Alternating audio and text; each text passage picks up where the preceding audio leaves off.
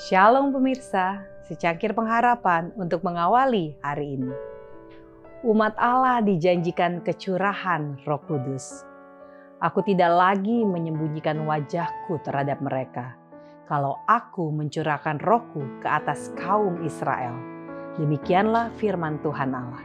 Yeskel 39 ayat 29. Apabila Kristus hidup di dalam hati, maka adalah mustahil untuk menyembunyikan terang hadiratnya atau membiarkan terang itu menjadi kabur.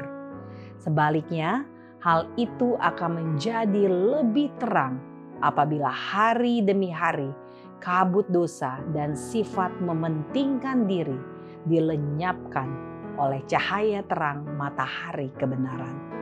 Alfa dan Omega jilid 1 halaman 148.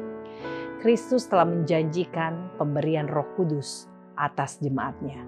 Dan janji itu adalah bagi kita sebagaimana bagi murid-murid yang mula-mula. Tetapi sebagaimana halnya dengan setiap janji lainnya, hal itu diberikan dengan syarat. Banyak orang yang percaya dan mengaku menuntut janji Allah. Mereka berbicara mengenai Kristus dan mengenal Roh Kudus. Namun demikian, tidak mendapat keuntungan. Mereka tidak menyerahkan jiwa untuk dipimpin dan dikendalikan oleh kuasa ilahi.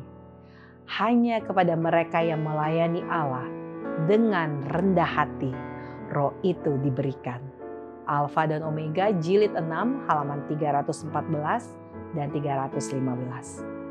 Janji Roh Kudus tidak terbatas pada satu zaman atau bangsa.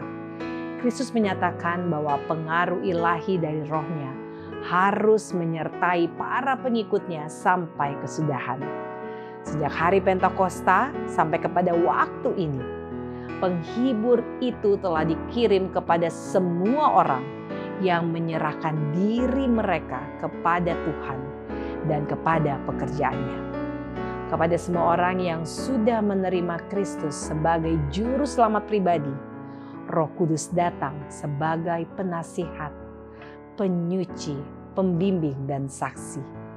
Lebih dekat, orang-orang percaya berjalan dengan Allah, lebih jelas dan berkuasa pula lah mereka menyaksikan kasih penebus dan anugerahnya yang menyelamatkan. Alfa dan Omega jilid 7 halaman 41. Demikianlah renungan kita hari ini.